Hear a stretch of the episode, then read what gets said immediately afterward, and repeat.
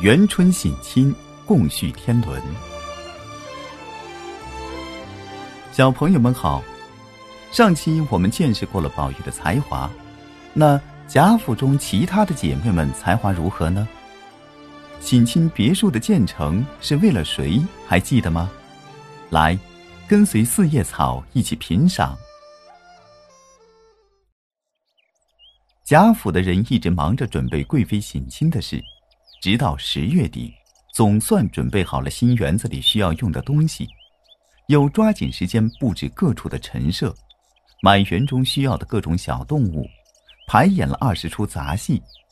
小尼姑、小道姑也都学会了念一些常用的经文，又请贾母专门进园查看，直到没有任何疏漏，才由贾政写了奏本呈给皇上，请皇上批准贵妃省亲。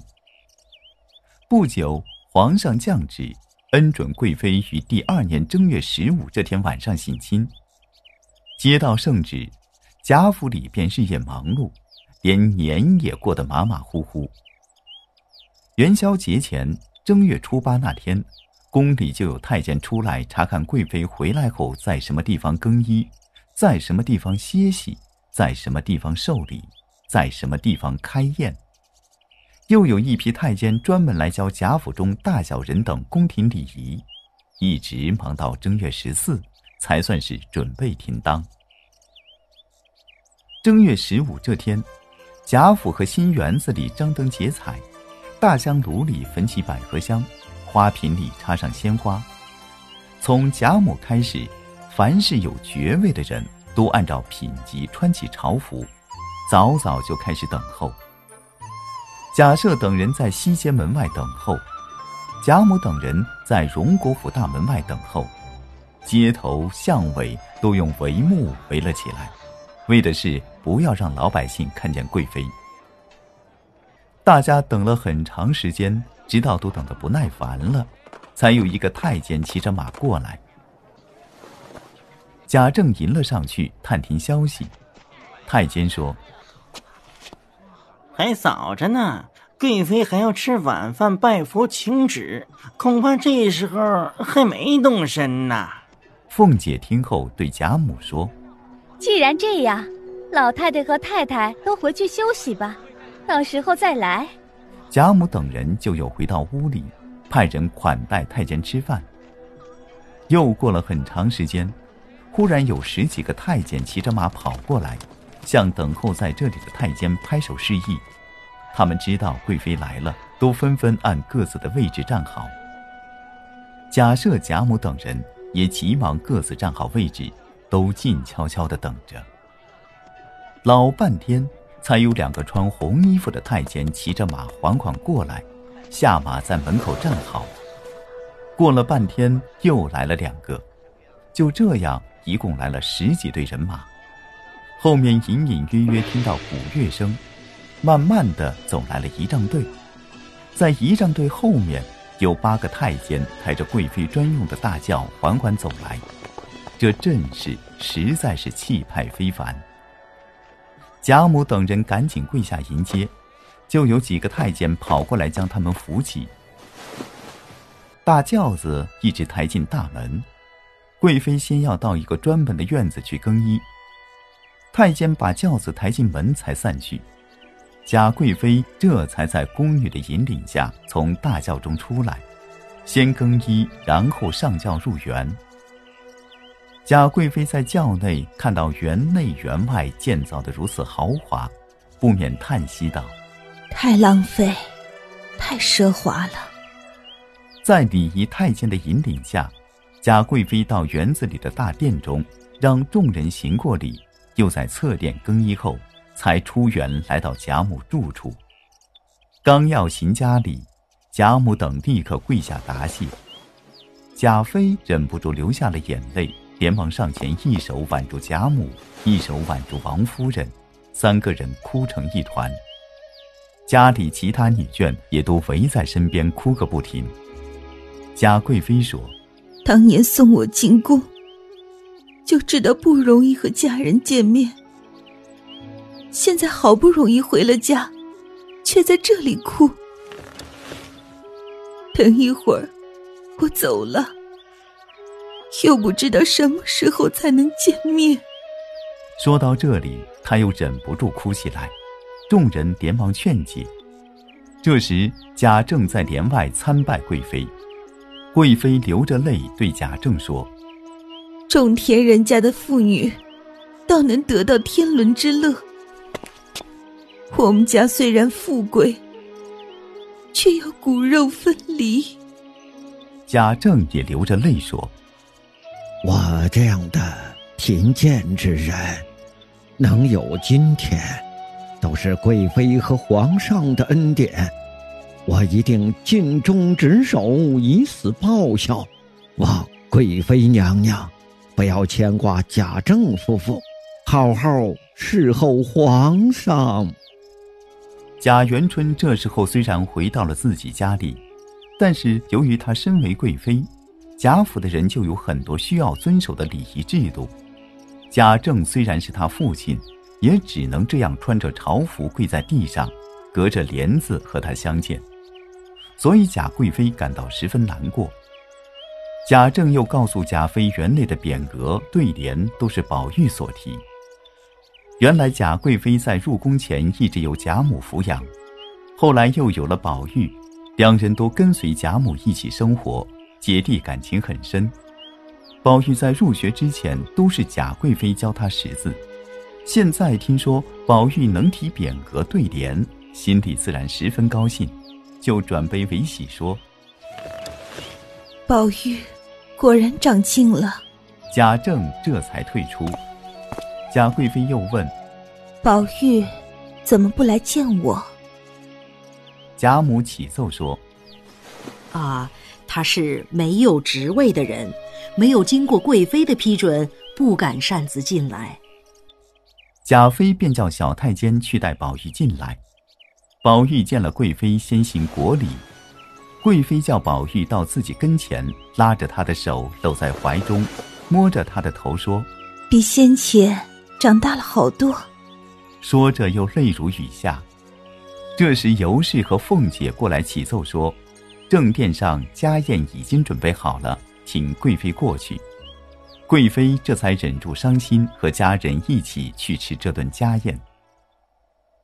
家宴结束后，贾贵妃亲笔将贾府花了好大力气新建的这座省亲别墅题名为大观园，又写了正殿上的匾额。故恩思义，还分别将有凤来仪赐名潇湘馆，红香绿玉改作怡红快绿，赐名怡红院。横指清分赐名恒芜院，信联在望赐名幻葛山庄，正楼叫大观楼。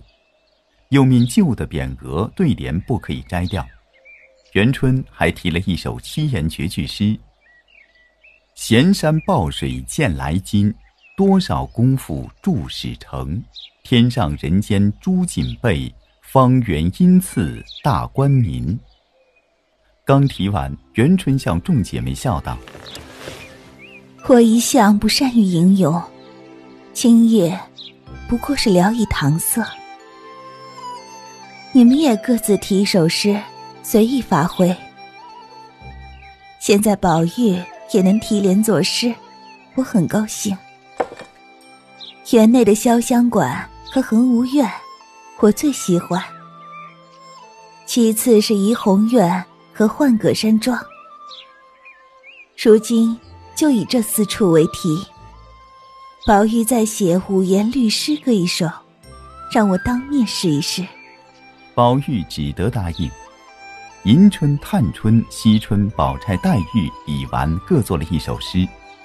元春看了六人的诗后，称赞说：“薛灵二妹的诗与众不同，不是我这几个妹妹能比的。”薛宝钗提的是：“银辉中瑞，方圆柱向地城西，华日祥云笼罩旗，高流洗迁阴出谷，修黄时代凤来仪。”闻风一柱沉游兮，笑话阴龙归寝时。瑞藻仙才瞻仰处，自惭何敢再为此。林黛玉题的是《世外桃源》：“晨游增月玉，仙境别红尘。西得山川秀，天来气象新。香容金谷酒，花美玉堂人。何幸邀恩宠，公车过往频。”这时，宝玉才写好《潇湘馆》和《恒芜苑》两首，正在做《怡红院》这首，其中有一句“绿玉春游卷”，宝钗趁人不注意，推他说：“贵妃不喜欢‘红香绿玉’四字，才改成了‘怡红快绿’。你这会儿偏又用‘绿玉’二字，岂不是有意和他过不去吗？”宝玉擦着汗说：“我想不出还有什么典故来。”宝钗笑道。你把绿玉改成绿蜡就行了。宝玉开心的称宝钗是自己的一字诗。黛玉见宝玉构思太苦，就替他做了一首《信联在望》，写在纸条上，搓成纸团寄给宝玉。宝玉连忙抄写好，呈给贵妃。宝玉写的四首诗是：一有凤来仪，秀玉出城时，堪倚待凤凰，干干青玉滴。个个绿生凉，蹦彻房阶水，穿帘爱顶香。莫摇分岁饮，好梦正初长。二，横指清分，横无满径院，罗壁筑芬芳。软衬三春草，柔托一缕香。轻烟迷曲尽，冷翠湿衣裳。谁为池塘曲？谢家幽梦长。三，怡红快绿。深庭长日尽，两两出婵娟。绿蜡春犹倦，红妆夜未眠。凭栏垂绛袖，已识护青烟。对立东风里，主人应解怜。四，信联在望。信联招客饮。在望有山庄，临信鹅儿水，桑榆燕子梁。一畦春酒熟，十里稻花香。盛世无积累，何须耕织忙？元春看完这四首，高兴地说：“果然长进了。”又将《信联在望》这首评为最好，并把幻阁山庄改名为稻香村。这时候。贾强领着一些唱戏的小女孩已在楼下等候多时，只见一个太监飞快地跑过来说：“做完事了，快把戏单拿来。”贾贵妃点了四出戏，贾强连忙张罗人扮演。由于准备充分，演得相当好。戏演完，有一个太监拖着一盘糕点问贾强：“谁是灵官？”贾强知道这是赏赐给灵官的，连忙叫灵官叩头谢恩。太监又说：“贵妃说灵官唱的最好，叫他再唱两出，唱什么随他。”灵官唱了表现丫鬟和老夫人拌嘴的相约相骂这两出。贾贵妃看后十分高兴，让太监传话说：“这孩子很好，要好好培养。”另外又赏了两匹公绸、两个荷包，还有一些金银刻子和好吃的给灵官。看完戏，贾贵妃又到大观园中那些先前没有走到的地方游玩了一会儿。太监跪起说：“赏赐的东西已经准备好了，请贵妃过目。”贾妃看过后，叫太监一一赏赐给贾母等人。众人谢过恩，太监对贾妃说：“娘娘。”时辰已到，请起驾回宫。元春听了，又滴下眼泪，却又勉强笑着，拉着贾母和王夫人的手，再三叮咛：“好好保养，不要记挂我。现在一个月可以进宫看我一次，不要伤心。若是明年皇上开恩。”还能回来省亲。贾母等这时已经哭得说不出话来。贾贵妃虽然也不忍心就这样和家人分别，但是这是皇家的规矩，一点也不能违背，只得忍着泪上轿回宫去了。小朋友们，今天的故事先到这了。才华横溢的贾府人，纵然家财富贵、地位显赫，却一样识礼仪、有礼貌。父母的养育之恩，手足的相伴情谊，是世间最宝贵的。小朋友是否为你爸爸妈妈倒过一杯水，对爸爸妈妈说“您辛苦了”？做一个不仅有学问，更有礼貌的好孩子吧。青山不改，绿水长流。咱们下期再会。